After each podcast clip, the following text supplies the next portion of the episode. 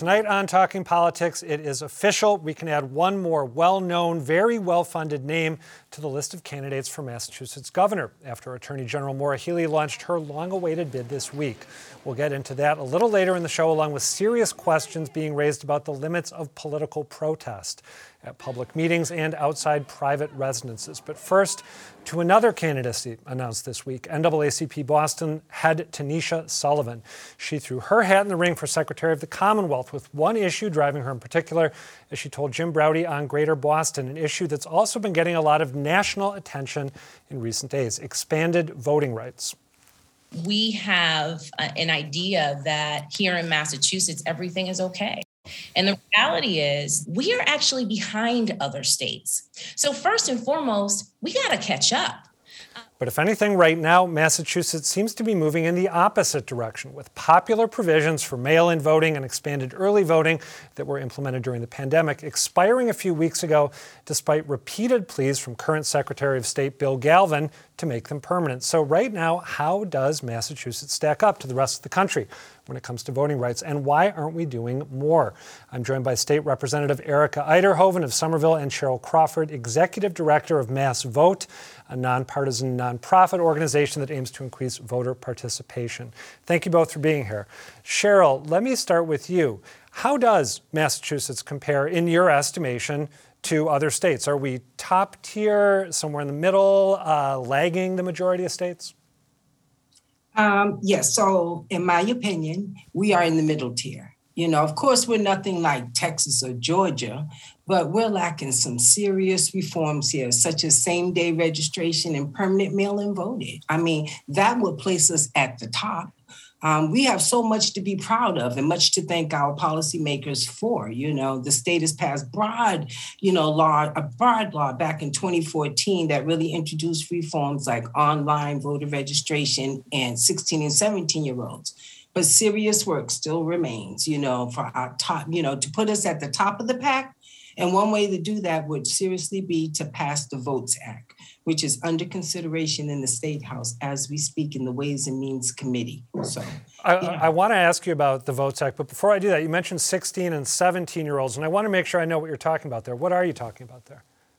So we passed a law back in 2014 that would allow us to register 16 and 17 year olds while they're still in high school. They would not be able to vote Got until it. they turn 18, but they could register. So, one more question for you, and then I'll bring Erika in here. Cheryl Crawford, what's your assessment of why the legislature did not act to codify those pandemic era reforms that I mentioned a moment ago? Why didn't they get that done? You know, um, well, while we while we really wish that they had passed it back then, the Votes Act last year, we understand that the legislature had a lot on their plate last year. They had, you know, they were dealing with the COVID pandemic. They were also deciding on how to spend federal funds and relief funds and all of that kind of stuff. But what we do recognize is that the legislatures disagree on what voting reforms should look like in Massachusetts. One stickler, one sticking point is the same day registration. You know, we've been looking to pass that for over a decade. And so convincing legislators is still our main priority this year. Uh, Erika Uyterhoeven, from your perspective inside the building as a member of the mm-hmm. legislature, are you as charitable in your assessment of the legislature not codifying the pandemic reforms that we mentioned as Cheryl is, or, or are you a harsher judge of that not getting done before they last, uh, lapsed? Yeah, I mean, I would say I agree with Cheryl, but I will add that, um, you know, one of the biggest hurdles, particularly in the House, because I do want to point out that the state Senate did pass uh, the Votes Act three to, you know, 36 to three, so overwhelmingly down party lines. Um, and in the House, we have 80% uh, held by Democrats, right? So we have a, a, very big margin to be able to pass these voting reforms. But I think Cheryl's absolutely right that there is a struggle, particularly with same day uh, voter registration, um, as well as the biggest hurdle, in particularly on the House side, is inaction and maintaining the status quo. Um, last year, we passed. Uh, you know, bills on gambling, um, you know, regulation. We passed bills on pen cage size uh, regulation, but we didn't pass voting rights. And I want to state that you know this is the underlying issue is around accountability in the legislature, and that inaction right now is absolutely unacceptable. Um, you know, inaction means keeping in place Jim Crow era voting laws, which is what same day registration is trying to fix. You know, in, inaction means we lawmakers are consenting to keeping in place laws created by the white supremacist backlash to Reconstruction. So, passing the Votes Act and dismantling arbitrary barriers to voting is absolutely an immoral a moral imperative that we owe it to our voters, our communities of color, and to anyone who has been put on the margin by these systems. And it's our commitment to build a vibrant democracy to ensure that this happens. To what extent might some reluctance on the part of your colleagues stem from the fact that the status quo is working pretty well for them right now? And if you expand the electorate, maybe their jobs are not as secure as they have been. Is that mm-hmm. part of it? I can't say to as to why the the reasoning is, but I will say that um, it is absolutely important that we expand the electorate. Right, we know that across the board that we have a commitment to do that, um, and that you know I'll say particularly myself as representing one of the younger districts in the Commonwealth that it's just such an important piece that we get young people, people of color, and removing these barriers from them to vote um, over, I would say, supersedes right any sort of argument around the need to maintain the status quo. That this is something that um, our country is in deep need right now, and as we're struggling with what is democracy and protecting our democracy, now is the time for us to act. Cheryl Crawford, do you sense any increased appetite in the legislature for acting on some of the ideas that we've talked about here and maybe some other ones. I know that MassVOTE has backed the FARES Act, which would make public transportation free on election day. Is there any increased appetite given that we see some states moving in the opposite direction? And in Washington right now, we saw Democrats try and fail to move forward national voting rights legislation. Before you answer, let's take a look at Chuck Schumer waxing morose as that effort failed. Throughout our nation's history, moments of significant progress have often been followed by reactionary backlash. Unfortunately, it seems, led by one party, compelled by the most dishonest president in our history, we are in another of those dark periods. So, Cheryl Crawford, are you sensing any increased interest in being more proactive and aggressive when it comes to voting rights in the legislature right now? Actually, I'm not because if I if I felt it, then they would pass the Votes Act, right? I, because that is a no brainer. That's a bill that would just you know they didn't act on the federal level. We have a great opportunity to act on the state level. Um, passing the Votes Act would absolutely do that. I mean, I don't know if they have a great a greater appetite to pass it, but I know according to the December 2021 poll conducted by UMass Amherst, uh, in WCVB, uh, nearly two thirds of Massachusetts voters support SDR. Like people have already spoken and said, we want it. We want to do this. We, there are many great reasons why we should pass same day registration. And that seems to be the one glitch. I don't know if the representative agrees with me or not, but that just seems to be the one sticking point in passing these, these, this piece of legislation. And quite frankly, that will just catapult us into the new century. We're we're in the middle. We're supposed to be on the cutting edge, and we're not. Eric Uyterhoeven, is that the, the big hang up, as Cheryl Crawford says? And I should note here, by the way, we've mm-hmm. talked about reforms that were put in place during the pandemic. Same day registration is not one of them. That being said, is that the hurdle that a lot of your colleagues just can't get past? It, it's certainly a hurdle. And I'll also just add that, um, you know, we should look at the precedent that we've set in the past in terms of taking action. Back in the fall of 2020, when we saw reproductive rights were going to be under attack by decision makers in DC, we passed the Roe Act to protect women's rights in Massachusetts. This is a very similar calling that if we are not able to protect voting rights of Americans in DC, we must take action and pass the Votes Act and protect voting rights of the people of Massachusetts. And I think that, you know, that's something that, again, we cannot let for status quo dominate our decision making, that this is something about taking action. And that is something that people are expecting from us in this moment, in this time. We have to leave it there. Erika Uyterhoeven and Cheryl Crawford, thank you both for making time to be part of this convo. And then there is the race for governor.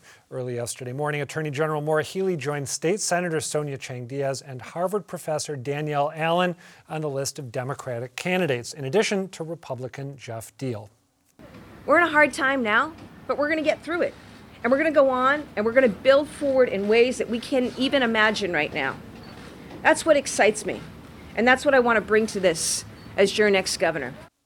I'm joined by former Boston City Councilor and mayoral candidate Tito Jackson and Jennifer Nassour, former chair of the Massachusetts Republican Party and founder and president of the Pocketbook Project. Good to see you both. Tito, let me start with you.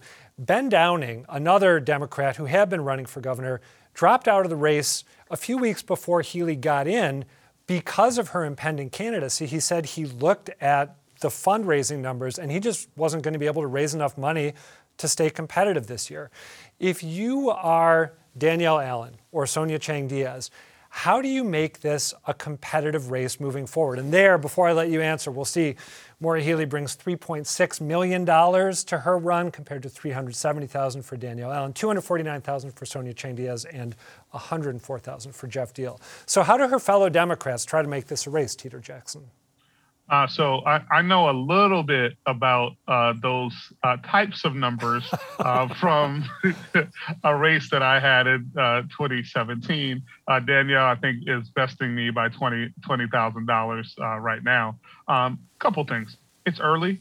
and I know folks, Adam, folks like you, all, y'all spend a whole lot of money um, doing kind of on the Jennifer tip on the pocketbook project. Uh, you guys like to just look at our uh, actual dollars. And I think, you know, when you look at my race in 2017, um, there's no way I should have gotten 35% of the vote um, simply because I only had $350,000. If you look at my race in 2009, um, out of 16 people, um, I came in fifth. I had like 50 or 60 grand. The top person at that point, John Connolly, had 450,000. You should not know my name. And so I think there's something to be said about the type of door to door grassroots campaign that actually engages people. This is some of the most difficult economic times that people have had, difficult uh, public health times, difficult, difficult mental health times. So this isn't uh, this is not a fait accompli for anyone um, in uh, this space the issues uh, are are there. And by the way, they cut across racial uh, um, uh, aspects, um, economic aspects. Everybody is having a hard time. So you need a candidate who's going to get into the tone and tenor, roll her sleeves up or his sleeves up um, or their sleeves up. Uh, in order to actually make this uh, happen, dollars are the one thing that you can see, uh, but doors, connections, and empathy you may not be able to see and you might be surprised. Your point about not overstating the importance of money is well taken. I remember being part of a conversation in Greater Boston when Jim Braude was hosting, and there was a Republican operative telling me there was no way that Donald Trump could become the Republican nominee because Jeb Bush had however much money Jeb Bush had. And we all know how that turned out.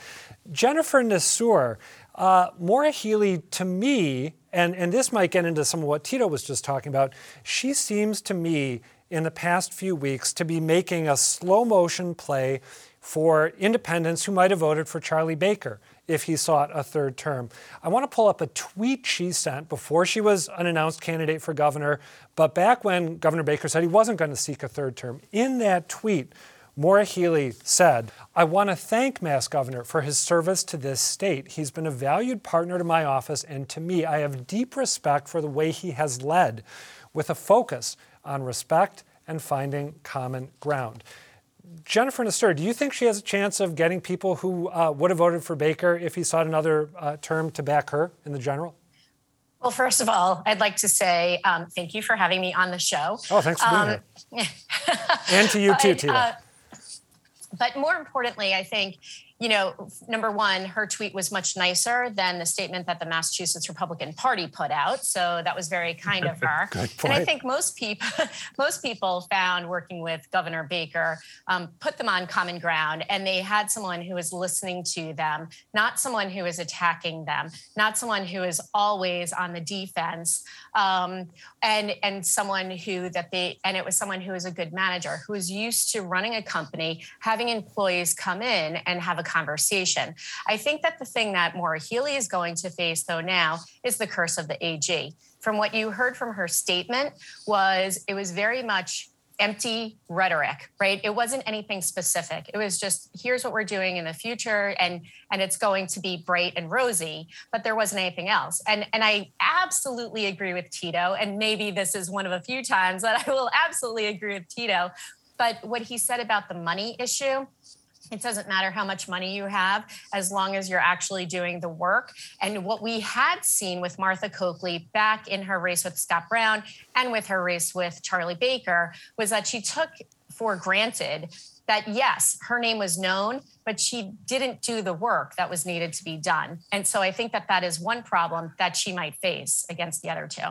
For what it's worth, which isn't necessarily much of anything, my take was that that happened in the Brown race and she shifted gears a little bit, but couldn't get it done against Charlie Baker. But that's a convo for another time. And, um, oh, Tito, you wanted to hop in? I, I yeah, I did. I did want to hop in. Maura is no joke, and she is not a punk. Um, and so we also have a competitor. You have someone who, by the way, was an underdog. She was not supposed to win. She was not known. Her money. Uh, you know, so so the piece is let's also I, what I want to say. She's obviously as a Democrat, she's the front runner. Um, and I believe she's a, uh, a front runner uh, statewide. Uh, but it's still up to her uh, to prove to the voters um, that she deserves the job. But she is the obvious, and and I, I can't um, fathom uh, that anyone else could could debate me uh, strongly on this on the front runner um, in, in, in this race. So I I, I see a real competitor, um, and I also see a finisher, um, to use a basketball term.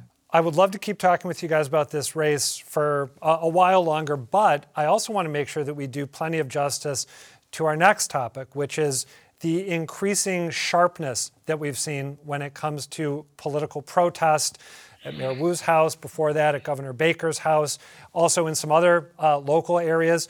Tito Jackson, let me stay with you for a second. Um, we have seen the people opposed to Mayor Wu's vax mandates that are just now kicking in. We've seen them show up at City Hall and drown out the sound of her swearing in the new city council. We've seen them march through the streets of Boston, and now they are a regular presence at, as we and other news outlets have reported, at Mayor Wu's home in the morning, where they are very vocal, uh, upsetting her neighbors, uh, among other people. As someone who was on the city council, uh, ran for mayor, what do you see when you size up the protests at Mayor Wu's home?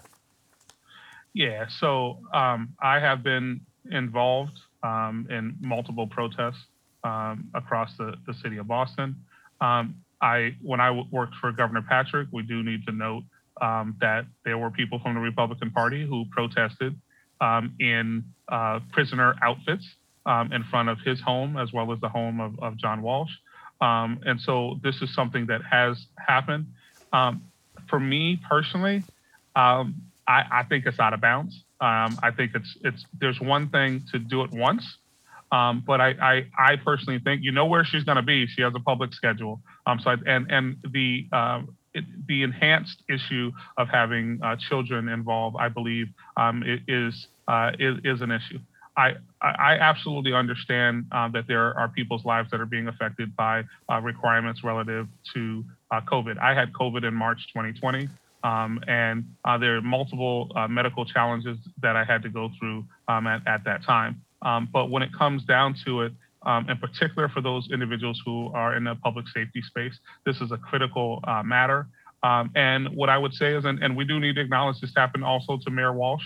Um, there were individuals who, who did go yep. to his home. Um, but I think that what it's, that stands out here are, are, the number of times this is happening, the consistency um, in, in what's just happening. People absolutely have a right um, to uh, have their First Amendment rights uh, heard. Um, I think there's a component of decorum um, as well as uh, the way in which we engage. I'm not saying that uh, they don't have a right to do it. Uh, but I think there are uh, other methodologies that could be used uh, in the long term and uh, in, in, a sustainable manner that actually could uh, be more effective than what's going on right I'm, now. I'm glad you brought up the Walsh example. As you note, it wasn't a daily thing, but we were going to show, and we may have them, some, some images of a protest at, at then Mayor Walsh's house in the summer of 2020. People showed up at about six in the morning. Uh, they chanted that he should defund the police, fund various other projects, talked about different causes, dispersed with no incidents. I think it was one off. I think it's that same group that a week or two later put report cards on the doors of different Boston city councilors, which some councilors took great issue to. Uh, Jennifer Nassour, I want to ask you about what could be done legally uh, when it comes to these protests. As Tito Jackson noted, they have a right to register their displeasure with Mayor Wu's policies. But Harvey Silverglate, who's a noted civil libertarian, is, is very hawkish when it comes to protecting freedom of speech. He told the Boston Globe columnist Joan Vennochi recently loud demonstrations early in the morning in a residential neighborhood do cross a line, and the demonstrators are subject to arrest. The law on this is very clear with regard to any public demonstrations. Tactics are governed by what the Supreme Court has dubbed considerations of time, place, and manner. Again, Harvey Silverglate is a guy who knows his stuff. I want to ask you if these protesters were to be arrested at Mayor Wu's home, what do you think the impact of those arrests might be? Well, so, you know, I mean, we see that this, the governor has had protests at his home almost every day since the pandemic has started, right? Um, you know, and this is something like Tito pointed out, you know, and it was, uh, you know, Deval Patrick and it was John Walsh. And I, I, this has been going on for a while. It's very unfortunate. It is a First Amendment right.